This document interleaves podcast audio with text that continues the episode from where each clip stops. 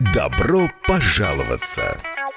Я хотела спросить, э, вы слышите меня, да? Да, Да, добрый день. У меня такой вопрос. Я хотела задать вам вот один вопрос. Здравствуйте.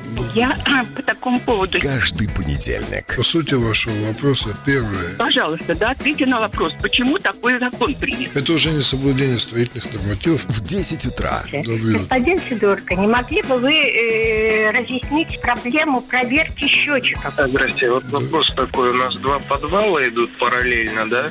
И два входа в них. Обстоятельные ответы А как? Вы не могли бы нам посоветовать? Я могу нам это очень коротко сказать, что на коммунальные вопросы. очень сложный вопрос. И это вопрос, наверное, не домоуправления и даже не жильцов. Я понял вопрос. Спасибо. В законе написано очень четко. Председатель правления Центра собственников квартир Сергей Сидорко. Но вопрос у меня будет господину Сидорку. Я могу его задать? Не было ни одного случая, когда долги просят. У меня к вам вопрос. А к кому вы хотите предъявлять претензии? В программе «Добро пожаловаться». Ну, таков наш закон. Всем доброго дня. Начинается программа «Добро пожаловаться». Первая программа в 2023 году, прямо вот 2 января. И на ваши вопросы, которые касаются коммунального хозяйства, отвечают наши уважаемые эксперты. Это председатель правления товарищества Центра консультации собственников квартир и председатель кооператива БАКа-2 Сергей Сидорко. Здравствуйте, доброе утро. Добрый день, с Новым годом всех. И эксперт с опытом организации руководства частных и муниципальных домоуправлений, в том числе и РНП Айвар Гонтарев. Э, Также с Новым годом и приветствуем вас. Да, подключается. подключается. Ну, а мы пока, может быть, начнем с вопросов, которые нам прислали. Я напомню нашим слушателям, что можно, во-первых, эм, присылать свои вопросы на номер 2306191, 2306191, а также можно звонить в прямой эфир по телефонам 67 212 93 9 и 67 213 93 9. Ну вот пишут нам такое... э, Сегодня вот пришли вопросы. Доброе утро, пожалуйста, посоветуйте, какие способы избежать образования сосулек на крыше. Ну, способы очень простые. Сосульки образуются в том случае, если температура между наружной и внутренней температурой, которая окружает кровлю, имеет большую разницу. Значит, тогда, если внутри положительная температура, начинается вода начинает, лед тает и, начинается образование сосудов. Поэтому на самом деле необходимо сделать две, ве- три вещи. Первое, проверить, э, достаточно ли чистые у вас лотки для стока воды. Это первое. Второе, это необходимо проверить, хорошо ли организована вентиляция на чердаке. Она должна быть и довольно интенсивная. Ну и третье – это утепление чердачного перекрытия. Вот и еще как дополнительную меру против образования сосулек можно предложить установление снега- снеговых бар- барьеров на крыше. Больше способов, там дальше уже начинается очень сложный технический способ. Еще один вопрос. Э, э, Так ли опасна соль от снега? Ну, вот мы знаем, что, да, дворники посыпают солью, и насколько это вредно. По всей видимости, концентрированная соль – это вообще-то говоря, растворенная это хлорка. Э, Соль, это содержащие, хлор содержащие вещи, и, скорее всего, не самое лучшее для природы. Но это лучше к экологам обратиться. Э, Еще один вопрос, который нам прислали. Гидроизоляция дома. Всегда ли она эффективна и как добиться ее качества? Что такое гидроизоляция дома? Если речь идет о гидроизоляции фундамента, ну, по крайней мере, если мы говорим вообще об изоляции, то она должна либо изолировать, и если она не изолирует, то ее просто нет. Поэтому да, гидроизоляция должна быть эффективной, она должна не допускать попадания влаги в фундамент и через это в стены.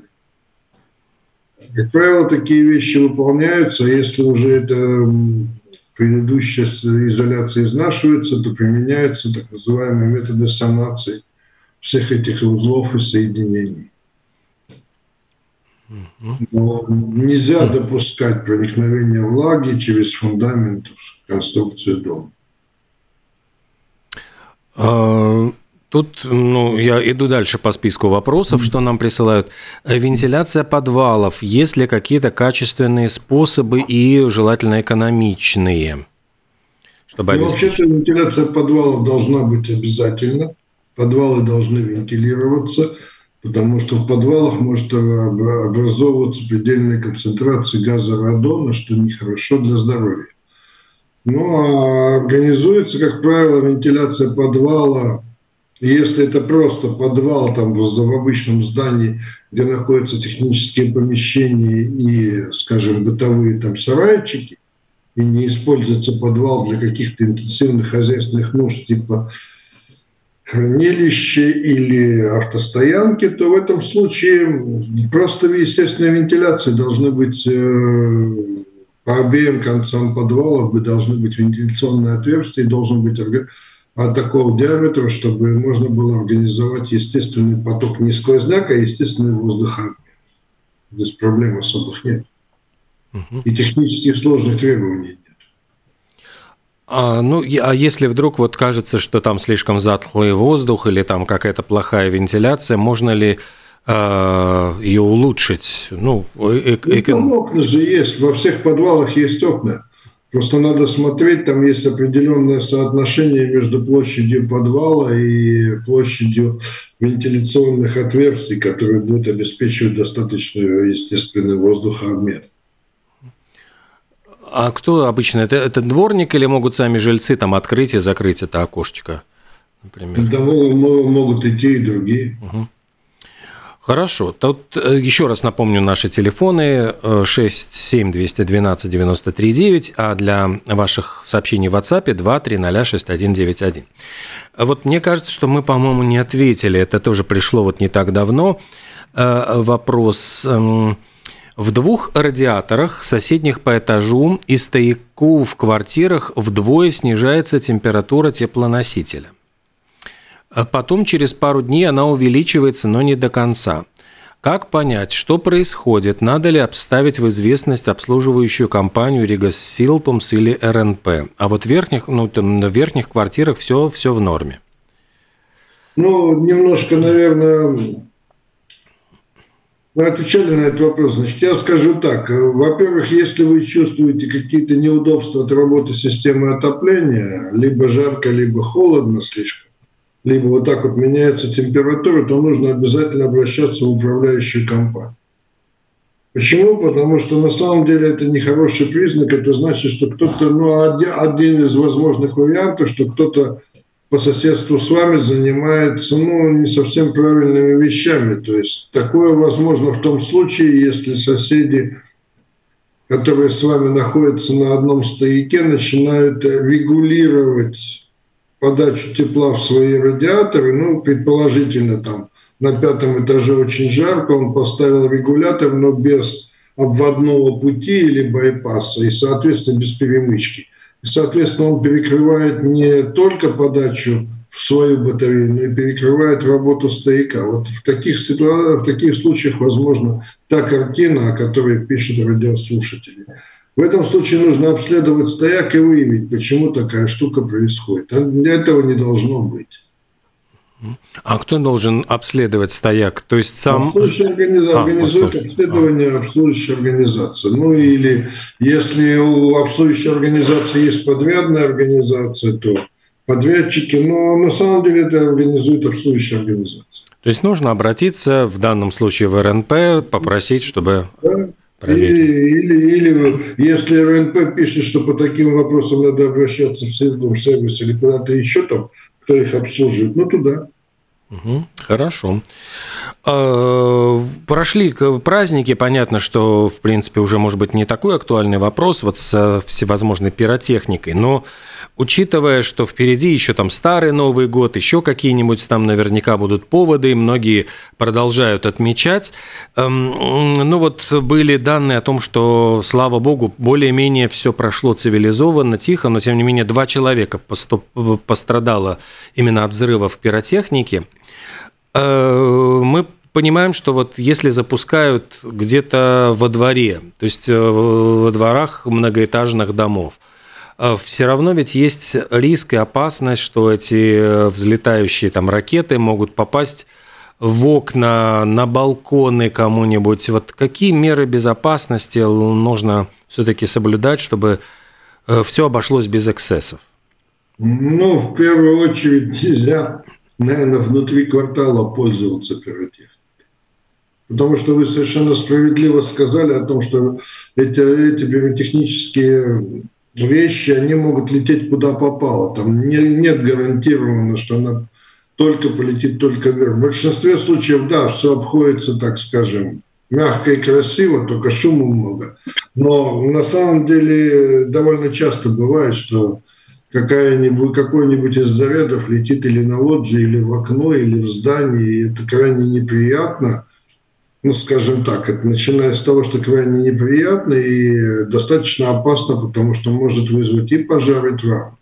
Поэтому пользоваться пиротехникой надо, наверное, в каких-то местах, которые для этого предусмотрены.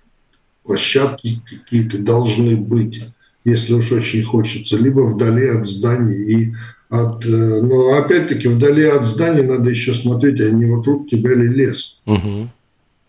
Потому что там тоже можно. Поэтому пиротехника – это такая специфическая штука, где надо учитывать слишком много факторов. Не советовал бы этим любительски заниматься. Э, ну вот, э, если мы так вот более-менее с вопросами текущими разобрались, может быть, э, ну, несколько слов о том, вот как вы оцениваете прошедший год, действительно, какие были ну, самые главные вызовы, учитывая и рост цен на энергоносители, вот с чем сейчас вот приходится столкнуться и какие можно сделать прогнозы на год грядущий? Ну, я бы сказал так, что для меня приятным результатом было то, что самые ужасные ожидания не сбылись. Угу. Потому что, видимо, все-таки природа нас помиловала, и хоть и был напряженный, довольно напряженный ноябрь и часть декабря с точки зрения холодов, тем не менее ужасных счетов пока мы не увидели. Они возросли достаточно намного, но пока такого, таких каких-то ужасных счетов я не увидел. Что ясно проявляется, это то, что очень большой разрыв в объеме счетов или в размере счетов между реновированными и нереновированными зданиями. Здесь сейчас вот эта разница проявляется очень, очень так существенно. Ну а дальше, ну, я бы не сказал, что мы что-то хорошее получили, либо что-то стало намного хуже, за исключением вот этой вот нестабильности с энергетикой и с повальным ростом цен на все. Вода растет, электричество растет, газ растет, тепло растет. Когда это остановится, неясно. Сейчас явно, что будет, это будет повышение стоимости обслуживания в связи с ростом минимальной зарплаты. Да, она увеличилась, да. Она увеличилась сразу на 20, практически на 25 процентов. И если кто-то еще не повысил эту стоимость, то, скорее всего, будет вынужден в ближайшее время это сделать. Ну, думаю, что сейчас, сейчас Сергей не будет никто повышать из-за дороговизны коммунальных услуг. Скорее всего, все дом, правда, тоже выждут просто зиму ну, чтобы как-то не сразу сейчас э, ставить эти издержки. Хотя и закон э, уже принят, и уже пошли эти все мини- минимальные зарплаты вверх, но все-таки, наверное, ну, не с 1 января, но с середины года или с второго квартала этого года, скорее всего, Сергей полностью прав, что пойдут и увеличение сумм по обслуживанию. Потому что ну, все, все идет вверх, и сохранять издержки в тем же уровне просто невозможно. Да, и тут, э, конечно, несколько вариантов, как у любой предпринимательской организации, да, там при увеличении цен или ты увеличиваешь цену, или э, снижаешь издержки. Снизить издержки на такой уровень невозможно. Значит, э, еще один негативный фактор будет, это пойдут увольнения людей, к сожалению. Везде это будет. Потому ну, что, да, погода, погода нас милует, и минусы не такие большие, да, и счета не достигли заш, зашкальных, они большие. Они не, но они не достигли еще заш, зашкального уровня. Но у нас еще три месяца впереди, да, и, к сожалению, э, издержки за ресурсы вместе с инфляцией для всех организаций, они будут э, очень сильно давить на бюджет и на возможность вообще поддерживания всех необходимых функций. Да, и тогда перед любым руководителем, перед любым акционером компании там, и так далее, ну, у них будет, э, перед ним будет выбор индексироваться, ну, потому что можно поднимать эффективность, но настолько, я не думаю, что может кто-то поднять, ничего не меняя, не меняя ни цен, ни ничего остального. Ну, также будет часть, к сожалению, э, работников, которые будут уволены. Э, то есть в домоуправлениях, в принципе, какое-то может затронуть часть э, работников? Вы знаете, я отвечу так, я не очень представляю, как вообще можно без повышения сделать э, в домоуправлении, потому что у нас 90% или 95% это ручного труда.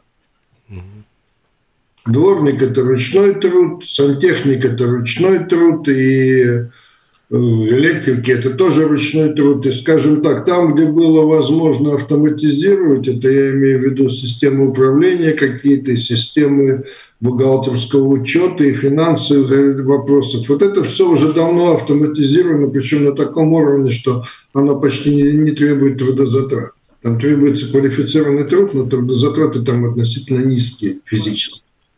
А вот тут, в этой области, как мы уже неоднократно говорили, если мы берем уборку и содержание, то без механизации ты ничего не можешь сделать, ты просто стоишь перед выбором. Оказывать услугу или ты сможешь обеспечить услугу уборки и содержания санитарного здания или не сможешь. Человека объем работы сохраняется, он растет, растет зарплата, а объем работы не меняется. И ты ничего не можешь здесь сделать. И просто физически ты должен повышать затраты. Вот и все пока не будет э, найдено другое решение, которое позволит автоматизировать. Ну, о возможном решении мы уже неоднократно говорили. Это передача вообще функций санитарно-технической уборки и санитарно-технического содержания здания, ну, скажем, в централизованные руки, объединение uh-huh. этого пакета и там. Тогда возможно и автоматизация, и механизация, и там, все что угодно. С юридической стороны, Олег, чтобы вы понимали, э, по закону менять сумму обслуживания, если нет вложенного и заранее принято какого-то либо механизма, который позволяет в таких случаях э, менять сумму обслуживания по закону, по-другому нельзя, как только через голосование. Да, из этого какие-то дом управления, у которых исторические договора, которые не предполагали сумму индексирования каким-то любым другим образом – у них, в принципе, нужно сейчас ходить к каждому дому, объяснять э, жителям ситуацию и пытаться получиться, получить позитивное решение. К сожалению, я думаю, что те домоуправления, ну, посмотрим реально в рынке, которые там самые большие игроки, да, тот же самый Севинти, на которых мы получаем Сергеем по жалобе в неделю, как минимум с э, одного дома если они пойдут там к своим жителям, своим клиентам, которые уже сейчас недовольны и скажут, знаете, ребят, ну вот инфляция, все остальное, нам нужно повысить э, издержки на 25%. Ну, какое будет решение? Негативное, конечно. Да, и вот э, такие давления сейчас будут э, в этом году, э, в том числе, к сожалению, но те цены, которые сейчас есть на коммунальные издержки, я думаю, что долго жители не смогут их оплачивать, не а, оставляя за собой долги. Из этого объем долгов будет увеличиваться в этом году дебиторской по задолженности. Ну и эти такие большие два вызова, которые будут в этом году для домоуправлений. Потому что, с одной стороны, э, поднялись все издержки. И с другой стороны, платежеспособность клиентов, я думаю, что постепенно будет ухудшаться. Из этого это как-то ну, две кривые, которые сейчас вдруг э, негативно повлияют на все направления. И насколько они будут э, эффективны и быстро реагировать на все эти изменения, думать вперед, что их ожидает. Ну, не хочется опять нагнетать, но я думаю, будет какого-то рода изменения небольшие в рынке и домоуправления тоже. Кто-то не сможет справиться с этой ситуацией, потому что еще до сих пор довольно-таки много домоуправлений, которые исторически созданы, они как-то как работают, скажем так, да, и как-то выживали все время, все время доходились, ну, тоже там всякие э, информация про э, всяких старых дом, домоуправлений, ну вот они исторически соз, со, созданы и в принципе не меняются, да, и ну вот вопрос выплывет через э, эти труд, труд, трудности в этом году, или же жители найдут какое-то другое решение и проголосуют за уход в другие компании, которые смогут сейчас э, сориентироваться вовремя и не подставить под угрозу себя, во-первых, и, во-вторых, жителей. Потому что если дом, дом прав сам стабильный, он и позаботится, чтобы дом всегда был стабильный. Да? Вот в чем нюанс. А вот сам этот процесс, э, ну, получается, что на этом рынке домоуправлений Эм, ну, скорее всего, вот начнется какой-то передел. Э, Все-таки вот уменьшение количества выбора – это хороший или плохой, э, плохая тенденция? Вот как если мы говорим о том, что какие-то вот домоуправления, к сожалению, должны будут уйти с рынка. Нет, это, это, не, это не так, это не уменьшение. Угу. Потому что тот, который слаб, он ну, как-то как дышал до этого, да, но он сейчас просто умрет но это не уменьшает выбор, потому что к нему и так не шли клиенты, да, потому что он просто как-то до управления, она, а, как это, она, она очень ин, ин, инертна. Вот право, правильное слово, да, то есть люди терпят, они привыкают, свыкаются. Ну, я 10 раз звонил, ну, никакого результата не получил, ну, ничего это поменять нельзя, ну, живем как живем. Да, из этого люди не такие легки на подъем, и Угу. Так, у нас... И что-то поменять в своей жизни продолжает работать, да, и это не, это, это не там не год, не два, так же люди живут и 10, 10 лет, и 20 лет, и 25 лет, и ничего не меняет. Да, из этого не уменьшается выбор. Те компании, которые активные, к ним люди идут, да, которые открытые, активные, к ним люди идут, и из этого не уменьшается выбор у людей. Нет такого, что кто-то хороший сейчас вдруг с собой не справится. Тот, кто хороший, они, он, они, они с собой спра- спра- справятся. Говоря, вот мы э, говорили о том, что э, очень сильно в, эта зима показала разницу между реновированными и рено, нереновированными домами. Вот счета за э, отопление очень существенные, существенную разницу показала. Вот насколько э, сам процесс реновации домов вот в этом, вот в наступившем 2023 году э, будет осуществим. То есть, вот, например, ну вот люди почесали в затылке, посмотрели на счета, ну, наверное, все-таки надо было бы утеплить дом, а куда им, есть ли такие сейчас возможности, насколько, э, что нужно для этого сделать, если вот жильцы дома созрели для того, чтобы обратиться за реновацией дома? Ну, в первую очередь это нужно к управляющей компании. В первую очередь. Потому что для того, чтобы соз... мало созреть, нужно еще и осознать, а что именно нужно делать, потому что дома разные, и конкретика там может быть совершенно разная. Поэтому, на мой взгляд, неизбежен подготовительный этап – это производство энергоаудита здания, это, возможно, какие-то поиски каких-то решений, и только после этого начинать думать о дальнейшем, как это делать. Если будет госпрограмма, если будет программа поддержки, которая хотя бы обеспечит бесперебойное кредитование, скажем, на каких-то, я не скажу льготных, но стабильных условиях, как это было до этого, когда там, допустим, одна из программ, она предусматривала, что тебе гарантирована процентная ставка до определенного, ну, на весь период кредита. В случае ее роста государство гасит там этот, прирост. В этом случае нужно просто-напросто будем смотреть, будет ли от государства хотя бы кредитование программы, стабильного кредитования, ну и, может быть, будут гранты. Но готовиться надо.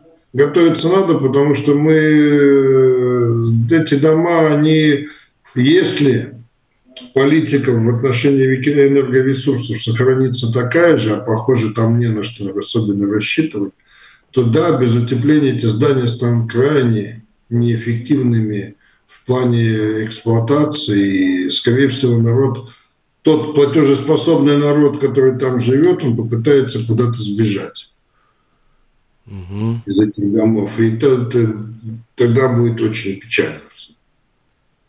А чем так, к чему это может тогда привести, если, например, дом начнет ну, пустеть? Что, если не хочу говорить эти слова, но если, да, представьте себе, если из домов э, наиболее платежеспособная часть уйдет, к чему это может угу. привести? К тому, что оставшееся население сможет только затыкать дыры, которые будут непрерывно появляться в этом здании. И больше ничего, ничего хорошего от этого не будет. Ну, то есть это как корабль, который дал течь, по большому счету. Да, который не то, что дал течь, а весь в трещинах, и каждая, каждая волна приносит новые трещины, новую течь. Поэтому реновация должно, быть совершенно четкая осознанная политика в области реновации, и должны быть доступны финансовые инструменты, как, при помощи которых можно это реализовать. Ну вот я читаю в новостях, что Валдес Домбровскис, исполнительный вице-президент Еврокомиссии, дал интервью агентству «Лето», и, ну, самая главная мысль о том, что Европейский центральный банк – хоть и принимает меры по сдерживанию инфляции, тем не менее он требует от государств-члена Евросоюза сокращать дефицит бюджета и переходить к более строгой фискальной политике. Но это вот мы сейчас обсудим чуть позже. Сейчас пока звонок 67212-93-9. Да, здравствуйте. Здравствуйте. У меня такой действительно проблемный вопрос. Десять лет назад и более утепляли торцы многоквартирных домов минватой и жестью. Прошло вот это время, и теперь эти торцы, жесть вся покрыта плесенью. В квартирах, на кухнях особенно, также появляется плесень.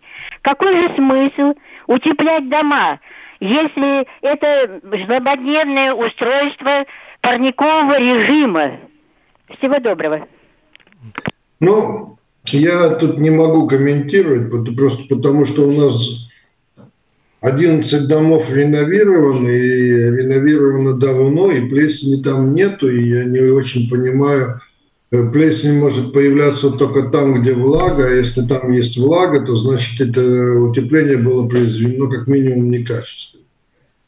Это первое. Поэтому между утеплением и плесенью я никакой связи не вижу и фактов таких не вижу. Это больше разговоров. Когда ты начинаешь спрашивать, а где конкретный адрес, то тебе сказать, могут сказать, что это слышали от знакомого знакомого.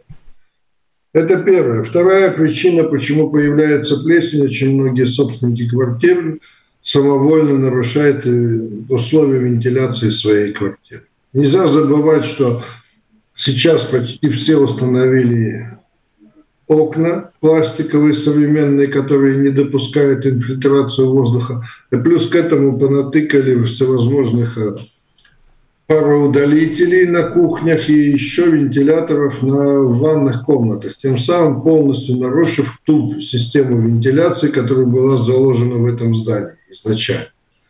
Еще фактором, который на это влияет, это, это то, что мало кто из э, обслуживающих организаций соблюдает графики и, качественно, и производит качественную чистку и обследование вентиляционных каналов, которые существуют. Все это может привести к созданию плесени. Нарушение условий вентиляции квартиры, недостаточно нормальное. И есть еще один момент, на который хотел обратить внимание. На утепленных поверхностях. В силу того, что их поверхность не такая теплая, как в неутепленных зданиях начинает развиваться флора, начинают расти мхи или шайники. И очень часто это все воспринимается как проявление плесени. Нет, это мхи или шайники, которые растут особенно на утепленные поверхности, особенно это, это Растения любят шероховатую поверхность, которая образуется при штукатурке и обычно с северной стороны.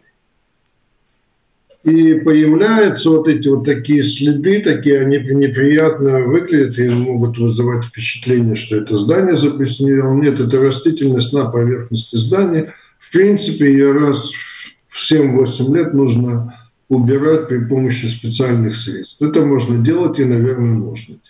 Поэтому не надо говорить о том, что если снаружи вы видите какие-то пятна на утепленной поверхности, это еще не факт, что это внутренняя проблема. Это, возможно, наружная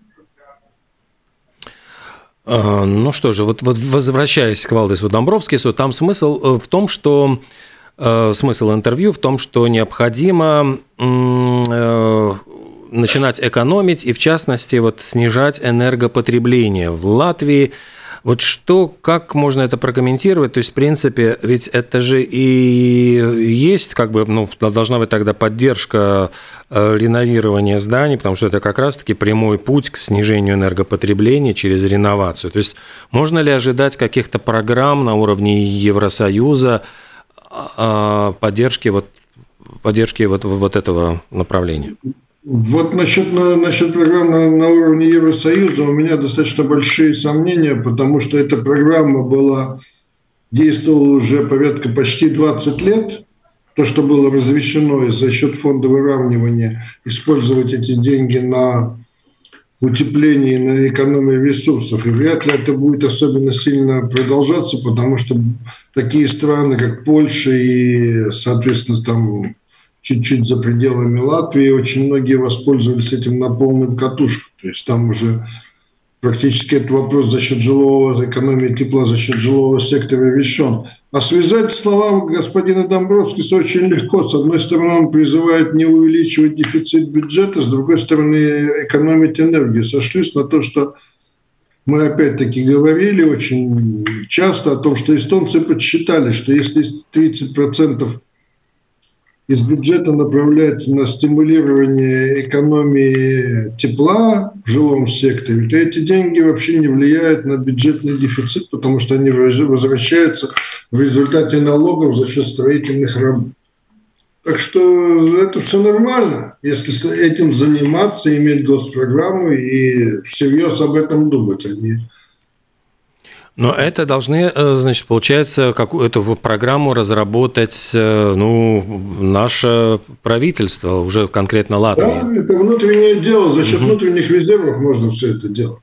Можно укреплять энергонезависимость Латвии за счет того, чтобы стимулировать людей на снижение энергопотребления, убивать очень много зайцев при этом. При этом Сокращается энергозависимость государства от внешних источников энергии, дорогих и нестабильных. Второе – это сокращается стоимость содержания жилья и, соответственно, уменьшается нагрузка на социальный бюджет и так далее. Тут можно перечислять кучу вещей. Более того, реновация, это же известно, что реновация позволяет продлить срок службы здания и, соответственно, уменьшается нагрузка на окружающую среду, потому что Подумайте, что будет, если эти здания придут в негодность. Их надо будет утилизировать. И процесс утилизации вообще-то этих отходов строительных, это будет вообще-то кошмарным сном эколога. Угу. У нас еще один звонок. Здравствуйте. Да, я просто повторяю свой вопрос. Почему не чистят эту жесть торцов домов? Дома выглядят неряшливо. Почему не чистят? А кто оплачивать будет? Вот я могу выйти с таким вопросом, но я выходил с вопросом на свои дома. Мои дома сказали, не, мы это платить не будем, мы потерпим это. Вреда технического нету, настаивать не могу, эстетически не очень хорошо. Э, вообще вопрос, почему кто-то что-то не делает, у меня всегда вопрос обращает, кому вы обращаете этот вопрос. Кто должен это сделать? Это собственники должны принять решение, поддерживать свои здания – в эстетически приглядном виде и выделить соответствующее финансирование. Ну, то есть для этого нужно собрать на собрании, собрать необходимое количество голосов, принять решение, передать это решение управляющей компании и накопить в накопительном фонде деньги и или найти деньги, откуда возьмутся деньги появятся. Это не, не такие большие деньги, но это деньги. Ну что ж, я смотрю, что у нас действительно уже подходит к концу программа, и, может быть, просто вижу, что осталось буквально две минуты, наверное, мы не успеем начинать какие-то э, большие темы. Э, еще раз хочу поблагодарить наших уважаемых экспертов сегодня на ваши вопросы, которые вы присылали на номер WhatsApp 2306191 и звонили. В эфир отвечали председатель правления товарищества Центра консультации собственников квартир и председатель кооператива БАКа-2 Сергей Сидорко и эксперт с опытом организации руководства частных и муниципальных домоуправлений, в том числе РНП Айвар Гонтарев. Спасибо вам огромное. До следующего понедельника. Всего доброго, хорошего дня. С Новым годом уже поздравляем. Спасибо. Всего доброго. С Новым годом.